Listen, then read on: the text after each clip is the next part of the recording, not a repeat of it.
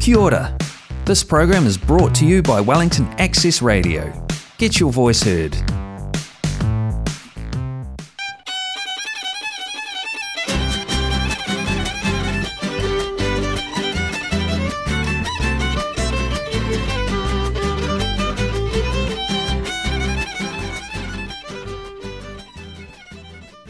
Buenas noches a todos. Es un gusto estar con ustedes una vez más aquí en ¿Qué onda? el programa de radio en español de Wellington.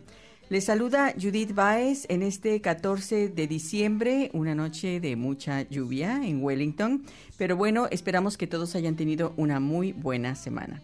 Como cada martes estamos transmitiendo en vivo desde los estudios de Wellington Access Radio en Gosney Street en el 106 1 FM y a través de nuestro Facebook Live. Saludamos. Hoy me acompaña Mariana Esquivel en la locución y Gloriana Quiroz está en los controles técnicos. ¿Qué tal, chicas? ¿Cómo, es, ¿Cómo les ha ido? ¿Qué tal la semana? Pesadita, pesadita y apenas es martes. Hola Judith, yo contando los días para las vacaciones, ya salgo el viernes y... ya falta poco, ¿verdad? Y ya en la, en la recta final de, del año, pero, pero sí, definitivamente eh, ha sido un, un, otro año interesante. Intenso también. Muy intenso. Ya todos estamos listos para ese break de Navidad. Y bueno, saludamos al resto del equipo Laura Moreno, Sandra Riquelme, María Belén Cupeiro, Jorge Plaza, Coquito, Armando Baudín, que nos acompaña desde Timarú, y a Lalo Larry Naga, que nos apoya desde México. ¿Qué onda es posible gracias al apoyo que nos brindan nuestros patrocinadores, el Wellington City Council y el Club Latino? Y hoy tenemos temas muy variados aquí en qué onda y de interés para todos. Mariana nos hablará de un programa de aprendizaje gratuito en Nueva Zelanda para aquellos que quieran adquirir una formación técnica específica. Este fondo, que se conoce como TTAF, The Targeted Training and Apprenticeship Es una oportunidad que vale la pena aprovechar y Mariana nos hablará de esto. Tendremos también la cápsula de cine de María Belén en la que nos hablará de dos películas. Una de ellas es la película musical TikTok Boom, un drama musical de Estados Unidos estrenado este año, 2021, y dirigido por Lin Manuel Miranda y basado en, en un guion musical autobiográfico de Jonathan Larson. Y nuestro invitado de la noche es Rogelio Carles. Él es originario de Panamá y es una persona muy querida en la escena de la salsa en Wellington, pues ha formado generaciones de bailadores de salsa en la región. Rogelio empezó a dar clases de salsa en la región de Wellington en 1997 y fue por muchos años uno de los maestros en Cuba Fusion. Rogelio nos hablará de su trayectoria en la escena de baile en Nueva Zelanda, de su importante participación en la creación del carnaval de Cuba Street y de sus últimos proyectos. Y como siempre, tenemos buena música seleccionada por nuestro invitado de la noche. Así es que quédense con nosotros y recuerden que estamos esperando sus mensajes y comentarios en nuestra página de Facebook, así como sus likes que son muy, pero muy importantes. Entremos pues de lleno en el programa y escuchemos la importante información que compartirá con nosotros Mariana. Cuéntanos, Mariana, de qué se trata este Fondo Especial de Aprendizaje y Formación y qué se necesita para obtenerlo. Bueno, pues este fondo, que es STAFF por sus siglas en inglés, eh, ayuda a los estudiantes a emprender educación y capacitación vocacional sin cargos. El TAF ha cubierto las tarifas desde el primero, primero de julio del 2020 y lo seguirá haciendo hasta el 31 de diciembre de 2022. Esto es muy importante porque aún tienen un año para aprovecharlo. Lo que hacen es pagar directamente a las organizaciones de educación terciaria. Estas calificaciones son parte de las áreas objetivo anunciadas por el ministro de Educación, Chris Hipkins, que son áreas donde la demanda de los empleadores sigue siendo fuerte o se espera que crezca durante la recuperación de Nueva Zelanda del COVID-19. El estudio en las siguientes áreas está cubierto en las industrias primarias, que incluye la agricultura, la horticultura y verticultura, la pesca y la silvicultura en el área de construcción, incluyendo edificación, plomería e ingeniería civil. En apoyo comunitario incluye el trabajo con jóvenes, el cuidado de ancianos, el asesoramiento y la salud comunitaria, incluida la salud mental y el apoyo a las adicciones. También está ingeniería mecánica y tecnología, ingeniería eléctrica, transporte por carreteras y a partir de este año, en enero del 2021, incluye todo lo anterior y también lo siguiente, que es conservación, incluida la gestión del agua dulce, la biodiversidad y las necesidades de capacitación en bioseguridad, tecnología de la información, incluida la ciberseguridad, el soporte técnico y el desarrollo web. También se amplió la rama de apoyo comunitario para incluir específicamente enfermería y programas que, capacitan a los ayudantes de maestros y personas que aprenden a enseñar el lenguaje de señas de Nueva Zelanda. ¿Quién puede acceder a este fondo todos los ciudadanos de Nueva Zelanda o titulares de visas de residencia. Pero hay um, un asterisco aquí también. Para la formación de la industria en un lugar de trabajo, cualquier persona legalmente autorizada a trabajar en Nueva Zelanda puede acceder a TAF. Eso ya sería ahí que lo vean en su área de trabajo, eh, carpintería, electricidad, pueden eh, tener más formación si hablan con sus jefes y ven qué programas eh, combinan con lo que están haciendo actualmente. Entonces, esto significa que todas las personas, no importa su edad ni sus estudios anteriores, pueden acceder a estas oportunidades de estudio o capacitación a través de TAF sin tener que pagar, pagar tarifas. Y los estudiantes no necesitan presentar una solicitud para acceder a esta financiación.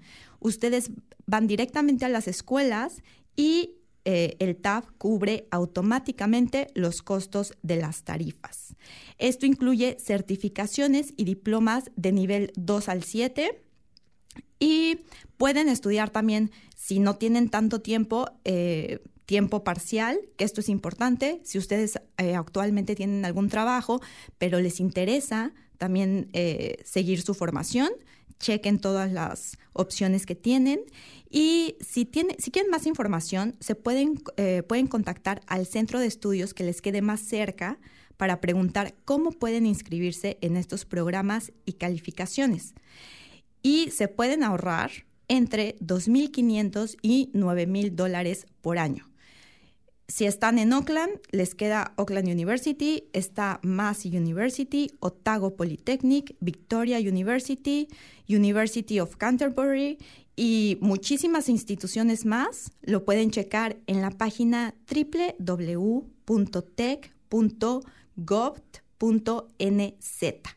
Y viene también a colación, em, hace dos días el gobierno anunció excepciones fronterizas para 600 trabajadores tecnológicos y algunos trabajadores agrícolas.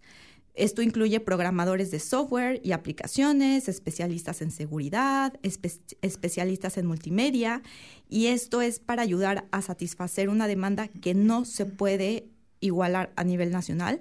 Entonces, esto es muy importante porque se necesitan estas... Em, oferta gratuita que está dando el gobierno es porque necesita más personas que se capaciten en, estas áreas, entonces lo recomiendo muchísimo. Yo en lo personal estoy eh, ya tomando mi diplomado ¿En, Web Development and Design en ah. Whitecliff Institute. Entonces, igual si tienen algunas dudas, eh, pueden ir ustedes directamente a las escuelas, pero también si quieren mandar ahí un mensajito en Instagram, en Facebook o mandarnos un mail, con gusto les comparto mi experiencia y eh, los invito de veras a, todas las personas. ¿Y tú cómo te enteraste de este programa? Eso yo lo vi en las noticias. Ajá, yo todavía no era residente y dije, ay, qué, qué oportunidad tan grande. ¿Cómo quisiera ser residente? Y cuando obtuve la residencia fue de las primeras cosas que hice, fue como ir al GP y, el segundo? Eh, inscribirme en, el programa gratuito. Qué bien, qué bien saberlo. Propósito de año nuevo y aprovechar porque justamente ahorita es buena época ¿Y para no hay límite? ¿No habrá límite? No, no, no, sí, cualquiera. Y eh, en el caso donde yo estoy ahí en la escuela, hay gente de todas las edades y con un background igual muy distinto. En mi caso que estudié ¿Tus clases comunicación, psicología, sí, pero hay algunos programas que tienen clases online y como mencioné puede ser también part-time y el diplomado que estoy tomando es de un año, pero también hay cursos que son de dos o tres meses, entonces si, les interesa, eh, hay, hay unos em, relacionados como al bienestar y son de tres meses y ya tienes como tu certificado de... Que te abre puertas. Sí, muchísimo, más que los que nos están escuchando del extranjero. Aquí en Nueva Zelanda muchísimas cosas son por certificaciones, el papelito habla y aunque tengamos estudios en nuestro país de origen, aquí piden mucho de qué nivel tienes, ¿no? el equivalente aquí en Nueva Zelanda, sí. Pues súper interesante. Eh, hay que aprovechar esta oportunidad que, que, brinda este programa. Y bueno, continuando con qué onda, ahora vamos a darle la palabra a María Belén Campeiro, que hoy nos trae su cápsula de cine. Te escuchamos, María Belén. Hola, ¿qué tal? Muy buenas tardes, bienvenidas, bienvenidos, bienvenidas a mi columna de cine. Y el día de hoy traje un musical muy particular por todo el trasfondo que tiene. Em, estoy hablando de Tic Tic Boom, un musical que se acaba de estrenar prácticamente, se estrenó el 12 de noviembre.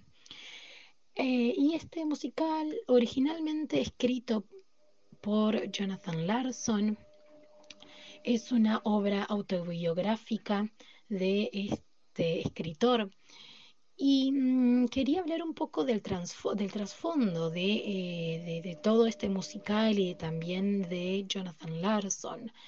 Eh, bueno, como bien dije, es una obra autobiográfica basada en el musical original de Jonathan Larson y básicamente es la historia de un joven escritor, compositor de musicales, Em, que vive durante los años 90, durante la década de los 90 en Nueva York, fines de los 80, principio de los 90. Y cuenta las vicisitudes, las frustraciones y los problemas de este joven compositor completamente trastornado por su gran sueño de poder tener un éxito, de poder producir un gran éxito musical. Y este musical, Tic Tic Boom, tiene muchísimos puntos en común con Rent, otro musical eh, también de, eh, del año 96. Y tiene muchas similitudes justamente porque Rent también fue escrito por Jonathan Larson ¿Y, qué es el trasfondo interesante?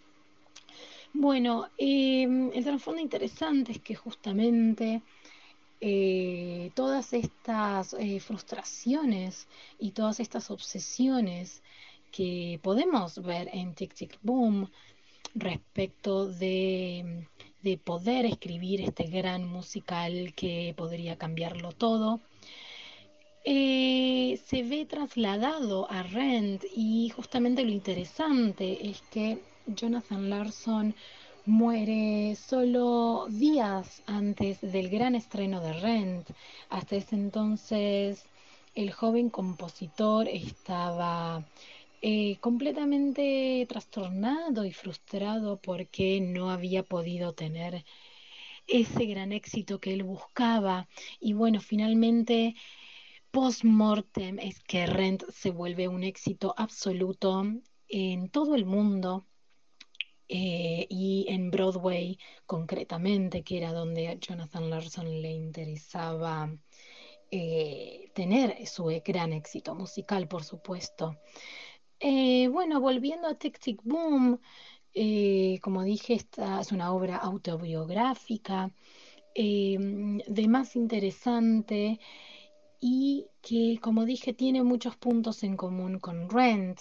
Eh, estamos hablando de, eh, de un Nueva York en principio de los 90, donde también tenemos de trasfondo toda la epidemia del VIH y del SIDA. eh, y donde también, por supuesto, nos encontramos con ese fin de milenio. Y me parece que tanto en Tic Tic Boom como en Rent, me parece que Jonathan Larson intenta traducir todas eh, las grandes preguntas y las grandes incertidumbres de ese fin de milenio. Em, así que bueno, los dejo con, con estas dos obras que espero que disfruten y que espero que intenten investigar un poquito más como para entender la, obra de Jonathan Larson, aunque solo nos ha dejado estas pocas, estos pocos escritos, pero que han revolucionado eh, la historia del musical en general y del cine musical en particular con estas dos películas Así que, bueno, espero que, lo puedan disfrutar, que les guste y mm, los invito a que investiguen o si se pongan al tanto sobre Jonathan Larson y su muerte trágica y sus éxitos post-mortem. Así que bueno, los dejo con estas dos gran piezas, a mi parecer, musicales. Así que les mando un saludo a mis compañeros de radio y espero que disfruten. Gracias, María Belén. Me has despertado la curiosidad y el interés por conocer más de Jonathan Larson, de su obra y su trágico fin. ¿Qué tal que vamos ahora a escuchar la primera canción de la noche? Se trata de Represento de Juan Manuel Lebrón. Esta canción representó a Puerto Rico en el Festival de la OTI de 1985 y la escogió nuestro invitado Rogelio Carles, a quien presentaremos después de la canción. Escuchemos.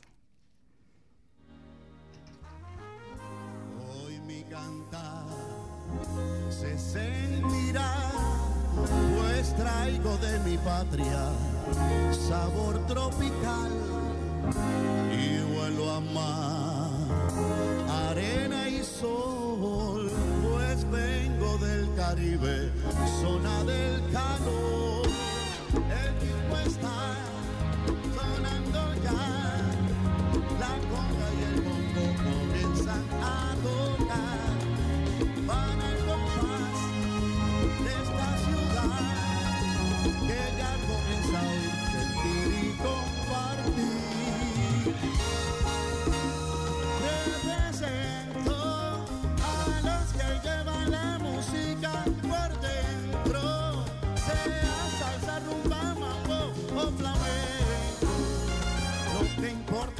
sabor y el movimiento. Represento una raza de colores diferentes que se funden para hacerse transparente. Y yo soy el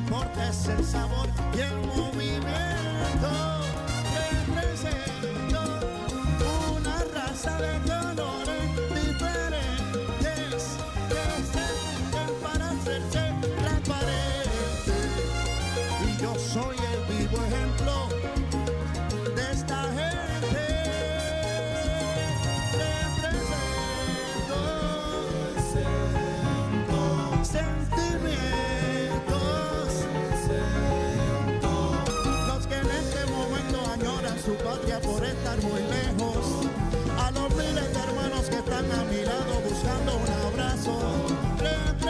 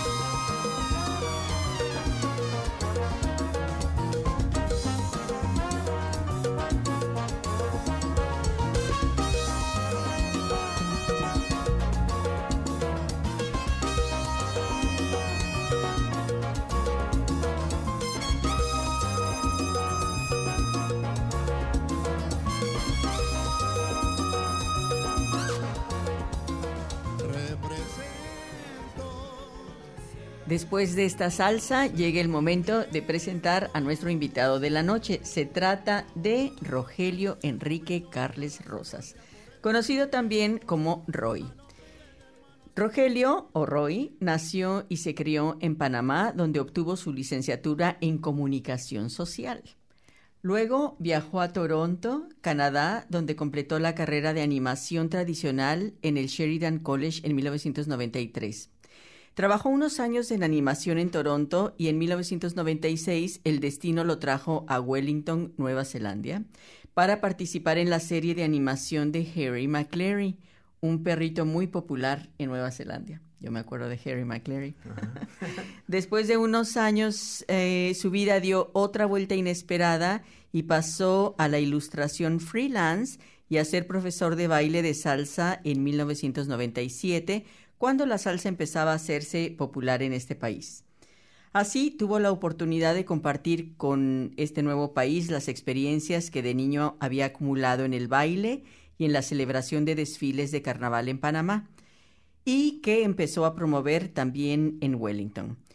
Rogelio siempre ha sentido una gran afinidad por la genealogía y hoy en día está desarrollando un proyecto al que ha llamado Hola Pariente, que comprende una base de datos enfocada principalmente a la provincia de Coclé y sus alrededores en Panamá. Esta es una pequeña over, ¿cómo se dice? Overview, un panorama de todas las cosas que hace Rogelio y que ha hecho, porque le faltan muchas más. Rogelio, bienvenido. Gracias por estar aquí en ¿Qué onda? Ya teníamos pendiente esta visita desde hace mucho tiempo. ¿Cómo estás? Muy, muy bien, muchas gracias por haberme invitado aquí a, a ¿Qué onda? Muy contento de estar aquí compartiendo con todos ustedes. Ya estábamos bailando un poquito, queríamos quitar el banner y empezar a por ahí mover los pies. Por, ahí viene el baile. Por ahí viene el baile, así es que estén pendientes. Y bueno, antes de, de, de, empezar la charla, quiero también hacer un paréntesis para decir que tenemos unos saludos de ella, nos está nos manda saludos, este, está conectada y le mandamos saludos desde acá. Y también Miguel Ángel Herrera Cabrera saluda a Mariana. Muchas gracias. Rogelio, a ver, cuéntanos. Entonces, tú llegaste acá eh, como, como diseñador de, dibujos, como animador, ¿cómo, ¿cómo lo llamas? Sí, como animador clásico. Yo aún recuerdo ese día cuando yo estaba en, en Toronto y me llamó un amigo neozelandés que había ido a, la escuela de animación conmigo y me dijo, oye, Rogelio, necesitamos un, animador por un año para, hacer, para Harry McClary, ¿puedes venir? Y yo enseguida dije, claro, ¿cómo no? ¿Por un año? Supuestamente era por un año. ¿Y ya cuánto tiempo llevas aquí? Más de, más de 20. Imagínate, eso fue en el 90 y, 96. Vine yo aquí en enero del 96. en enero del 96. En enero del 96, sí. Entonces llegué aquí y me encuentro con Harry McClary, que yo me imaginaba como un, un granjero con una barba larga que echaba cuentos. Y cuando me encuentro era, se, trata de una pandilla de perritos y gatos y todo esto, así que animando animales. Y eso era en los tiempos en que no, no había digital, sino que se, eso salió al mercado en VHS. Y bueno, había también los, los libros. Sí, los libros, exactamente, los libros, una belleza. A mí me, yo quedé enamorado de ese, de ese, es uno de los clásicos de acá. Y es la autora es... Eh, Dude. Rogelio, y desde que tú eras pequeño, ¿a ti te gustaba dibujar? ¿Y cómo lo viste ya para, para hacerlo tu profesión? no sé, bueno, sí, siempre me gustaba dibujar desde niño y, y me acuerdo que una vez eh, en, los 70, en los tiempos de antes eran muy comunes las, las, los cursos por correspondencia, lo que ahora hacen en internet en esos tiempos se hacía por correspondencia. Yo tomé un curso por correspondencia de cinematografía y ahí tuve mi primer contacto con animación. Y, y bueno, desde ahí dije, bueno, eso es lo que quiero, quiero ir, así que planeé para estudiar animación. Entonces la animación que tú hacías era, era para el video. Sí, exactamente, era no, para el video. No para la ilustración del libro. No, no, yo no tuve nada que ver con la ilustración. Ah, Lily Du, ella ilustró todo. ok. Entonces nosotros teníamos que tomar ese, el libro ese y, y hacer que la animación luciera exactamente igual que el libro. Exactamente Ah, igual que el libro. entiendo, y Lily Dude fue como un par de veces allá a ver cómo estaba, cómo iba todo, pues estaba contenta con, con eso. Y era de todo. Yo hacía animación, pero había los que pintaban, los que desarrollaban los paisajes, los que, los que hacían lo, va- varias, un estudio que tenía Ah, qué bien. ¿Y esto entonces era el, el, de, el VHS, dices? Sí, entonces eso salió en, en aquella época, en el 97, salieron dos VHS, cada uno tenía cinco historias, porque ella tenía muchos libros, entonces se hicieron unos libritos, de una historia de cada libro y, y cada VHS tenía... eh, Y no era una película, era No, nada no, más no era una VHS. película, eran diferentes capítulos, sí. Y, Ah, pero. Ah, Pero aunque no haya sido película, yo creo fueron precursores de que Nueva Zelanda sea ahora eh, tiene a Weta Studios, que es de los estudios más grandes a nivel internacional de animación. Ujú. Entonces yo creo que ustedes tuvieron mucho que ver en, en poner en el mapa Nueva Zelanda y traer animadores internacionales para trabajar aquí.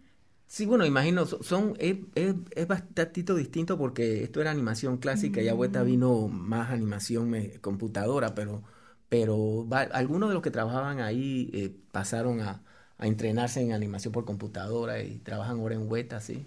¿Y, y qué, qué es la animación clásica exactamente? Es la que se hace de dibujos, que se, se dibuja Como, como Walt Disney. a mano, sí, exactamente, que se ah. dibuja a mano. Entonces, en, en ese tiempo se dibujaba a mano y nosotros la, la fotografiamos en computadora y de ahí se pintaba en computadora, pero en la escuela nosotros la hacíamos y se pintaba con acetatos y, y el sonido se leía con en lo que se llamaba moviolas, que, que, se, que nosotros nos ponemos unos audífonos y se va, se va leyendo eh, de la cinta, y vamos calculando la cantidad de cuadros y a la hora de filmar es una camarona grande y que si tienes que hacer un paneo o un cuestión tienes que mover aquí, ta, ta, ta, ta, ta, Y eso ya, eso ya no sé, No, ya eso no ya existe. no, que Ya va, no ya eso, existe. ya eso no existe y ahora todo es con la computadora, sí.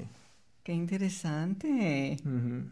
¿Y, y ahí duraste un año nada más? No, tu- estuve un tiempo más porque después que que hicimos Harry McClary por un año el estudio siguió, por un tiempo más, se llamaba Non Productions y entonces quedaba en Petoni y ya después el, el, el estudio, creo que ya después de un año y medio ese estudio cerró y entonces eh, abrió otro estudio y ya yo me comencé a involucrar con el baile. con ¿Y el cómo, baile cómo llegó el, cómo llegó el baile? Ah, ¿cómo, cómo fue que te convertiste en maestro de baile? No sé, bueno, en ese tiempo, cuando yo llegué aquí en el 96, eh, salsa está- la salsa estaba apenas comenzando, comenzando. Yo me acuerdo que yo llegué a, mi, a la primera fiesta de salsa y eran unas cuantas parejas y se hacían unas clases muy pequeñas y, y había un australiano aquí que, no recuerdo el nombre, pero él tenía unas clases que había empezado. De repente tuvo que irse para Australia y entonces quedó el espacio que los estudiantes. Entonces, Jackie Cook Jackie eh, que- que una- también estuvo aquí en ¿Qué Exactamente. Ella, ella lo reemplazó. Entonces ella comenzó a hacer la clase, yo estaba enseñando por otro lado. Entonces después cuando yo terminé acá, Jackie me dijo que si quería seguir con ella en Salsa Magic y, y habían, entonces comenzó a crecer y, y eran unas clases inmensas y éramos la única clase en ese tiempo. Y ya era 96. Salsa Magic, porque Salsa Magic sir- No, ella lo creó. Ah. Ella creó el nombre. Como este, este, este se fue, el, el australiano se fue, Sal- eh, Jackie tomó las clases de él, entonces creó Salsa Magic. Entonces yo entré con ayudarle en Salsa Magic. ¿Y ya habías dado clases en Panamá? No, ¿O yo jamás a ti había te dado. gustaba y aquí fue cuando... Aquí fue cuando a mí me gustaba la salsa, pero en ese tiempo no había internet, no había huesas, uno- yo jamás había enseñado salsa, entonces no sabía cómo enseñar. Así que fue una experiencia bonita porque eh, yo enseñaba, yo, empecé, yo, yo aprendí a enseñar, mis estudiantes aprendían salsa y yo también estaba aprendiendo a enseñar, porque yo, yo no sabía cómo, cómo enseñar. ¿Y la salsa que, que dabas en ese tiempo era la lineal que se llama o era ya la cubana? No, era la, en, en aquella época no existía, no se hablaba de salsa Ah, ¿no? lineal, ni cubana, ni nada, sino solamente salsa. Ah, Así es que era, era todo un, todo, todo un estilo Ah, de salsa. porque sí, yo no entonces- sé por qué que la lineal y que la cubana. y- Sí, ya después, ya después entonces se comenzó a introducir la salsa lineal, entonces ya entonces a Cuba comenzaron, se, se comenzó a hablar la cubana, se le dijo cubana y colombiana, pero en aquellos tiempos no se hablaba, solamente era salsa. sí. Sentir Salsa, y tú, ritmo. sí, tú agarrabas lo que yo, yo siempre, a mí me decían, ah, que tú salsa panameña, digo, yo, yo bailo la salsa que bailo, agarro un poquito de aquí, un poquito de allá, lo que me gusta y, y, y esa es la... Qué bien. Bueno, ¿qué tal que hacemos una pausa y vamos a escuchar la ¿Cómo segunda no? canción que escogiste? Pero bueno, antes de presentar la segunda canción, háblanos de la primera, porque ¿por qué la elección? Bueno, la primera esa de Represento, a mí me encantaba el Festival de la OTI, siempre, siempre me encantó, nun- nunca me lo perdí, iba a ver los de Panamá para escoger a Panamá y después el internacional, Y esta canción de Puerto Rico significa mucho para mí porque habla de, de lo que somos nosotros como la cultura hispana, una mezcla de razas y, y, y de, de- exactamente. O sea que siempre, siempre me toca esa canción. Y dices que no ganó esta canción. No, esa canción no ganó ese año. No, no me recuerdo qué canción ganó ese año, pero, pero fue, fue un po- yo siempre la recuerdo. Qué bien. Y la segunda, Cantaré, Cantarás. Canta, Sí. Háblanos de esta canción. Es un por Proyecto Hermanos, fue de 1985. Exactamente, también del mismo año y también es otra canción con una, un que fue un proyecto que se hizo para recaudar fondos para, para los niños eh, y, y se unieron todas las estrellas la- la- de Latinoamérica, de, de México, de España, inclusive estaba un panameño que se llamaba Basilio, estaba Ricky Martin cuando era parte de Menudo, ahí lo vemos Y de muy niño. chiquitito el- el sí, video de, es muy- sí, de- de muy adolescente y, y Pedro Vargas, grandes chicos y todo, entonces... eh, José Feliciano. José Feliciano, sí, una canción. Iglesias. sí. Exactamente, una canción eh, lindísima. Sí, ojalá que, bueno, nos están escuchando, pero después, después dense la oportunidad de ver el video en YouTube para que vean todos estos artistas que estamos comentando. ¿no? Exactamente, sí. Bueno, escuchemos Cantaré, Cantarás, eh, Voces Unidas de Iberoamérica y les recordamos que están escuchando que onda en el 106.1 FM de Wellington Access Radio.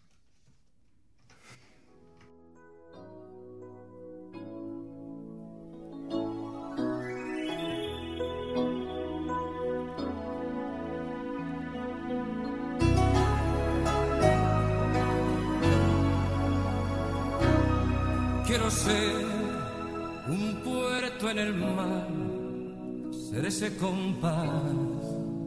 que te devuelva el rumbo Quiero ser un lugar de paz, y no dejar jamás que se te acabe el mundo.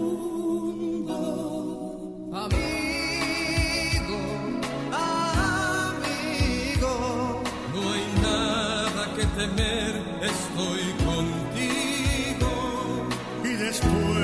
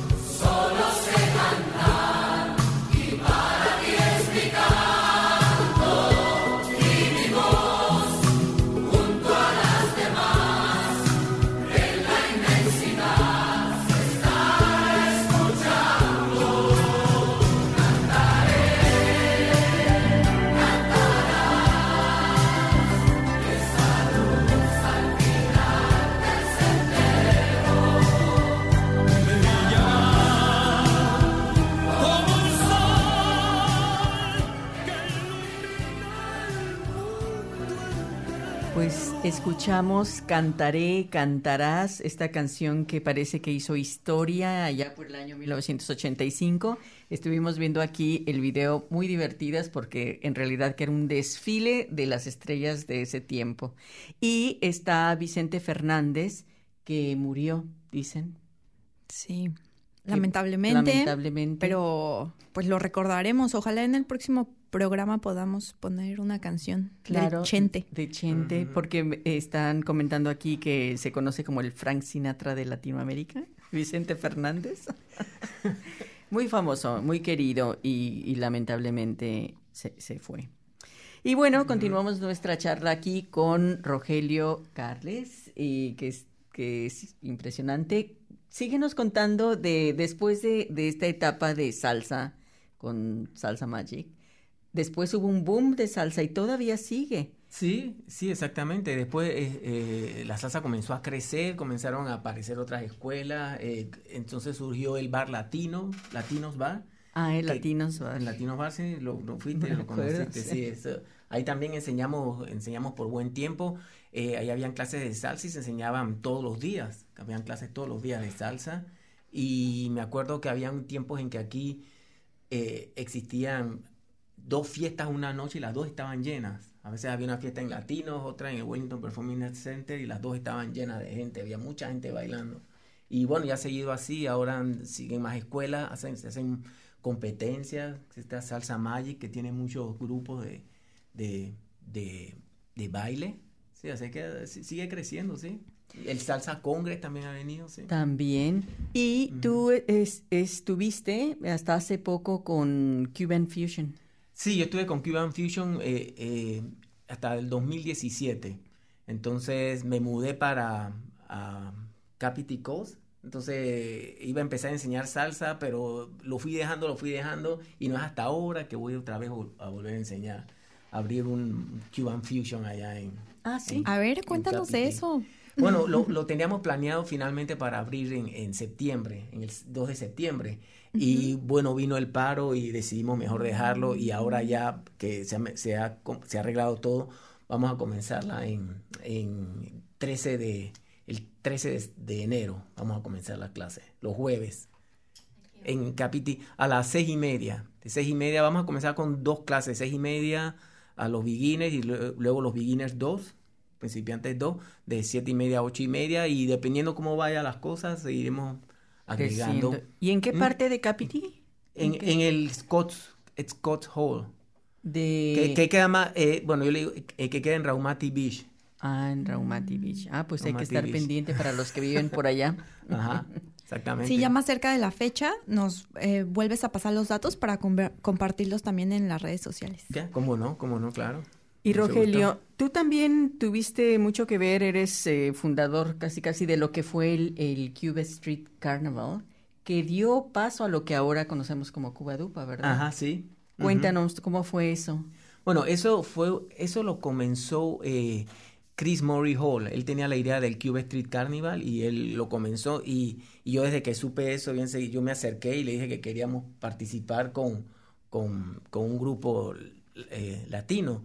Y enseguida nos, nos dieron mucho apoyo y participamos por varios años. Eh, lastimosamente se acabó y ahora ha sido reemplazado por el Cuba Dupa, que es un poco más chico, pero eh, en ese tiempo se hacían carros alegóricos. Yo vi un video en. YouTube, me encantó. Muchísimos trajes típicos de, de distintos países, Ajá. eh, gente bailando, mucha diversión. ¿Era Lampton Key lo Sí. que vi en el video? Exactamente, pero ese que tú viste creo que fue el, el desfile de Navidad. Ah. El desfile de Navidad fue después que ya se acabó esto, el desfile de Navidad ya existía, Mm, entonces sí, sí, nosotros sí. participamos, hicimos un carro alegórico de un gran nacimiento. Sí, fue el Y- desfile de Navidad. Y entonces lo- los niños iban en el carro alegórico con sus trajes típicos y los, de- los demás grandes nos vestimos con los trajes de nuestros países y íbamos bailando y... Y ahí lo que vi era que tú estabas participando en la escenografía de ese carro también, ¿no? Sí, estabas ahí sí. pintando, era, mm, me parece, papel maché. Exactamente, construimos una natividad, un nacimiento grande, así grande. Ujú, la- Las piezas, las piezas con el burrito, el, lo, recuerdo porque la canción era El burrito sabanero. exacto, una de las canciones que, que escogimos fue Burrito sabanero. Sí. Y eso salió, sacamos por varios años también esa ¿En representación. Qué, en, qué, ¿En qué periodo era? En Navidad, eso era en Navidad. Sí, pero ¿en qué años? Eso, eso salió eh, creo que como entre el 2011 como hasta el 2016. Más o menos por ese periódico, porque el Cuba Street Carnival se acabó en el 2009. Entonces quedamos como dos años que que no hacíamos nada, entonces después decimos, no, vamos, vamos a salir ahora. Porque a, mí lo que siempre me ha gustado es el desfile, hacer como un desfile en la calle con carros y representaciones. Entonces por eso ya no salía más en el Cuba Dupa, porque el Cuba Dupa es algo más, mm. más en un más localizado, localizado. ¿Y por qué terminó el Cuba Street Carnival? Me parece que fueron cuestiones de, de, de que se estaba poniendo como muy costoso ya para el, a pesar de que siempre tuvo mucho éxito, porque eso se llenaba de gente, venía mucha gente a verlo, pero parece que no, no, eh, no sé, no sé, decidieron, lo fueron poniendo cada dos años y ya después decidieron, era muy problemático hacer el desfile para... ¿Y ahora tienes tú algún tipo de participación en Cuba Dupa? No, la verdad es que no. Como a mí siempre lo que más me ha llamado la atención por alguna cuestión son los desfiles los desfiles grandes y largos, con carros alegóricos y comparsas y eso. Entonces. Que es algo muy latino. Sí, exactamente. Nosotros hacemos desfiles para todo. Sí. Entonces, cada vez hay desfiles en las calles. Entonces, a mí eso, desde niño siempre me han encantado los desfiles. ¿Y el desfile de Navidad por qué no lo hicieron más? ¿Por qué no participaron más en el desfile de no Navidad? No sé, porque el desfile también lo cancelaron. Ahora ya no hay desfile de Navidad. Sí. Eh, aquí en Wellington lo ha cancelado. Rosina nos contó, eh, fue el programa antes de, del segundo en Cerrona, fue porque dejaron de hacer el, el parade porque se cerraban muchas calles. Por eso es que ahora solo se hace en Lambton Key. Ahí fue ah. donde acabó pero yo creo que la carroza está en algún garaje de alguna casa esperando eh, revivir. Porque aunque sea más corto, sí, el año pasado fui al de Lambton Key, estaría súper padre que, tuvieras una participación dentro del parade que están haciendo eh, el, gobierno. Algo ahí latino. ¿Cómo no? Te, quiero meter la espinita para que. bueno, no hay mucho porque queda trepar en el carro alegórico. Ah, pues sí, ahí, me sale, ahí sale. como, como pasó una vez en un desfile que tuvimos que, que, que habíamos hecho un desfile, em, un desfile de moda de vestido folclórico y fue esta señora a ver a sus dos hijos participando, entonces nos faltaba una, una una muchacha que, que, llevara un vestido y quedó la mamá metida en el desfile de modelando de arriba cuando había ido solamente a ver a los hijos. No se escapó. no se escapó.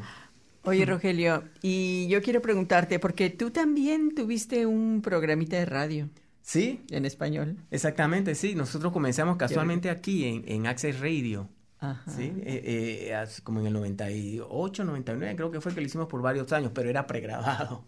¿Y de qué se trataba? Algo similar, nosotros teníamos temas, por ejemplo, a veces hacíamos de la serenata, yo, cada uno escogía su tema, entonces hacíamos, yo hice uno de Navidad, donde ponía canciones de Navidad, de todo, de, de, de todo Latinoamérica, hice de varios temas, los carnavales, cosas así. ¿Y por qué no seguiste? Eh, no sé, lo tuvimos por varios años, mm. éramos un grupo de, de cinco o seis, entonces cada uno hacía una semana entonces, y después no sé qué fue lo que pasó, que poco, algo pasó, creo que me fui a Panamá por un año y después cuando regresé ya no lo sé, no lo seguí. Creo que fue eso. Me fui porque a veces me iba por a Panamá por periodos largos. Yo alguna vez te apoyé en ese programa. Sí, sí, sí, tienes razón. Tú saliste una vez, sí. Tú saliste. Me acuerdo, me acuerdo, hace muchos años. Exactamente, sí. Por eso sé que hacías radio. Clarito, sí, muchas gracias. Y cuando te has ido a Panamá, ahorita que nos estabas comentando, eh, ¿has regresado siempre a Wellington o también has vivido en, en, otra parte de Nueva Zelanda? No, siempre a Wellington, siempre venía a Wellington. Al principio en Petoni, ahí fue donde era el estudio de animación. Después me moví a Wellington, ahora estoy en, en, en Capiti, pero siempre en esta área.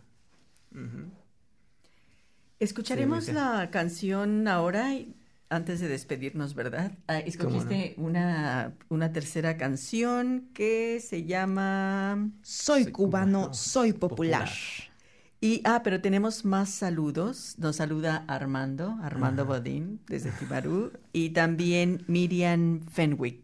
manda Ah, saludos. Miriam, qué bueno. Muy buena amiga. O sea que tenemos buena audiencia. Dice que, que muy lindos recuerdos le trae el desfile de Navidad porque sus niños iban en el carro alegórico. ¿Quién sabe Ah. cuántos kiwi latinos anduvieron por ahí? Pues mira, el video recuerdo. está precioso, lo pueden checar en la página de Rogelio de Sonrisas y me encanta que la música, el baile se contagia, ¿no? Aunque no sepamos bailar, aunque no sepamos cantar, al ver eso yo ayer traía la canción del burrito por una hora y lo vi dos veces y me encantó ver a los niños tan, tan pequeñitos que vistiendo trajes que a lo mejor no eran de su país porque se veían niños kiwis, pero muy, muy lindo. Vean ese video. Yo tengo también. que verlo porque no lo he visto. Sí. Claro, cómo no. Porque tienes esa página, ¿verdad? ¿Cuál- Sí, sí, tengo una página sonrisas también. Y tengo otra de Hola Pariente, que es mi proyecto de genealogía, pero tengo la de sonrisas donde pongo ilustraciones y cosas así que he ido haciendo. Ah, Está muy linda la página, Pero ¿eh? sonrisas Gracias. se escribe no Sonrisas. como, como sol en inglés. Exactamente, como sonrisas del sol. Es que Ah, como ok. Spanglish, risas del sol, sonrisas, sunrise, que son todas las cosas que me gustan. Ah, ok, perfecto, para recomendarlas. Eh, que nos cuentes, ¿escuchamos la canción ahora? Bueno, escuchamos la, la canción ¿Cómo que no? escogiste. eh, ¿Por qué escogiste esta canción? Ah, esta la escogí también porque yo estuve en Cuba, como, fui como por unas seis semanas, pasé un periodo, o casi como dos meses, algo así, y esta canción estaba súper de moda ahí. A mí me encantaba, me encantaba. Yo me iba, la pasé súper bien, me encantó. Pues escuchémosla y regresamos a platicar un poco más con Rogelio. y con gran autoridad ponen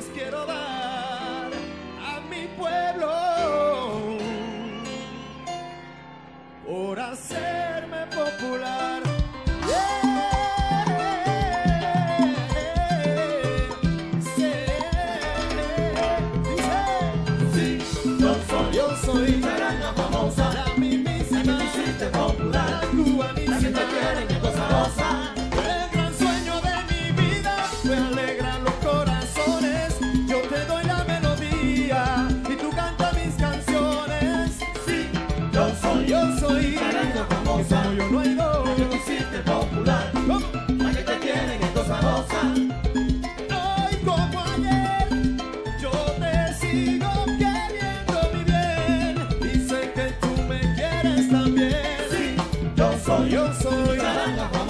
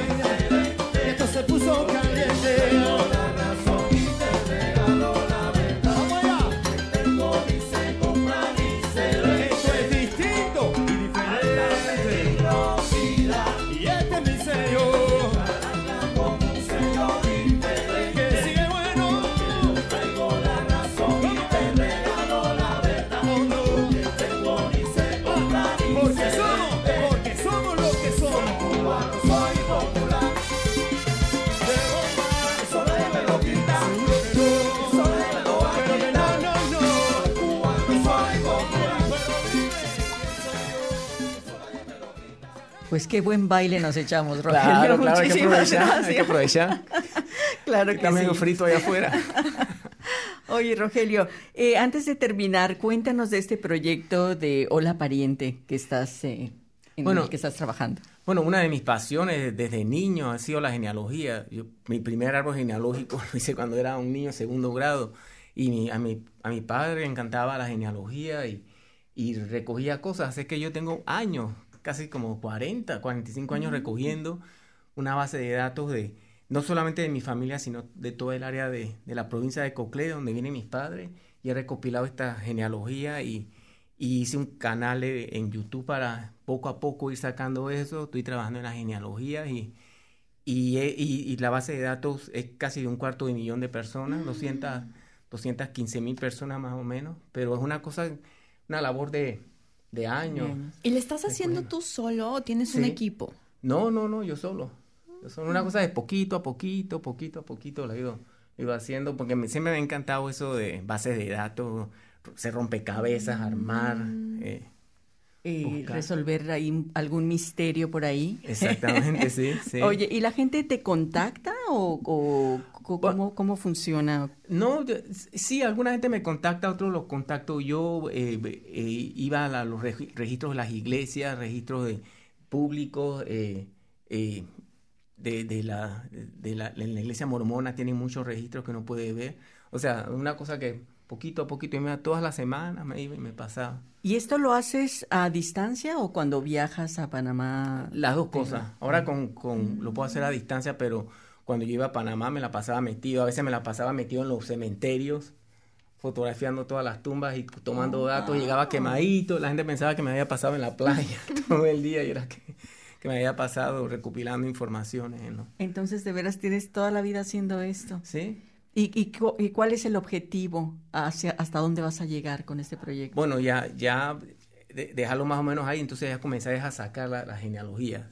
Eh, eh, eh, la, la- estamos más relacionados a lo que nos imaginamos. Yo saco eh, parentescos entre gente que, entre, por ejemplo, dos personas que están aquí, ni siquiera se imaginan que, que 10, 11 generaciones allá arriba tienen un parentesco y así voy sacando parentescos entre, entre todas las personas. Qué interesante. Sí. Rogelio, ¿y has em, hecho estas pruebas que he visto que mandan como de ADN para que también sepas si tienes parientes en otras partes del mundo? No las he hecho porque, porque son muy buenas y, y sí pienso hacerlas, pero no quiero involucrarme mucho en eso porque entonces eh, dejo esto que tengo Es que otro terminar mundo. primero. Si es otro mundo y sé que me voy a involucrar demasiado y quiero Mm. dejarlo poco a poco para más o menos eh, poder desenmarañar las cosas que tengo acá antes de, de meterme más en eso. Pero eso sí, con eso uno puede unir más, más ramas de la genealogía. Es apasionante, a mí me, a mí me encanta. Una pregunta, ¿y qué es lo que más te ha sorprendido de tu árbol genealógico? Eh, de mi árbol genealógico. Bueno, ni me, me encuentro acá rato con personas. Ya, ya hace como unas tres semanas me encontré con un se- señor que es una, que es un ah, folclorista muy famoso en Panamá y yo no, no había buscado esa conexión y me di cuenta que estoy conectado a él por un apellido, por un, por mi segundo apellido de mi mamá, pero él no llevó ese apellido sino otro.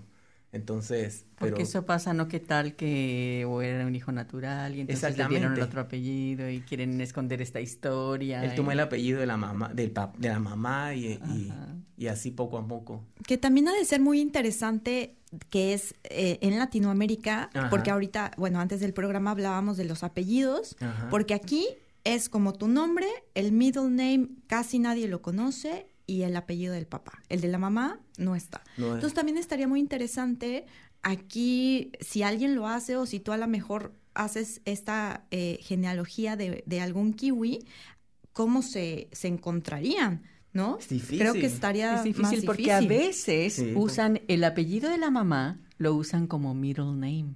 Aquí Mm. es Sí. muy común que el apellido de la mamá, en vez de ponerlo al final como nosotros, lo ponen como middle name. Que a mí Mm, me eso parece no una- sabía. Sí. Sí, sí, exactamente. eh, es sí, pues aquí el apellido de la mamá siempre diferencia todo. Mi papá es Damián Carles Peralta, mi, mi, mi hermano Damián Carles Rosa, el, el hijo de él Damián. O sea, el apellido de la mamá es el que siempre diferencia, pero acá todos en Damián Carles. Bueno, el tiempo se nos acaba, no nos queda más que despedirnos. Fue un placer enorme tenerte aquí, Rogelio, y ese baile, pero fue espectacular. quedamos.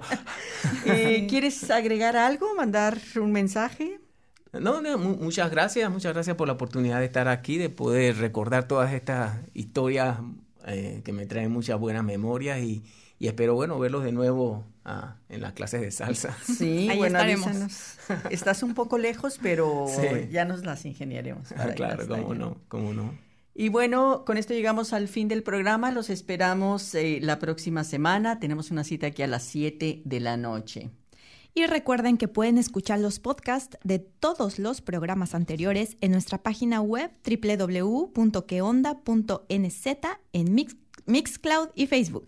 Y no dejen de mandarnos todos sus comentarios a nuestras redes sociales, Facebook o Instagram o algún correo a queondalaradio.gmail.com. Y ya hay eventos para que los visiten. El barrio tiene el Open Mic ah, mañana, creo. Entonces estén atentos a todo lo que sucede en la ciudad. Buenas noches. Hasta la próxima.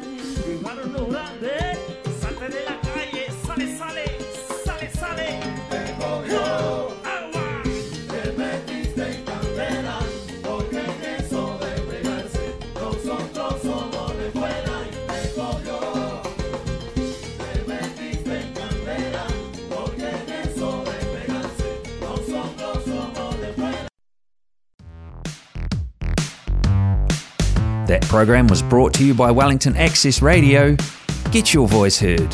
Thanks New Zealand On Air for funding accessmedia.nz.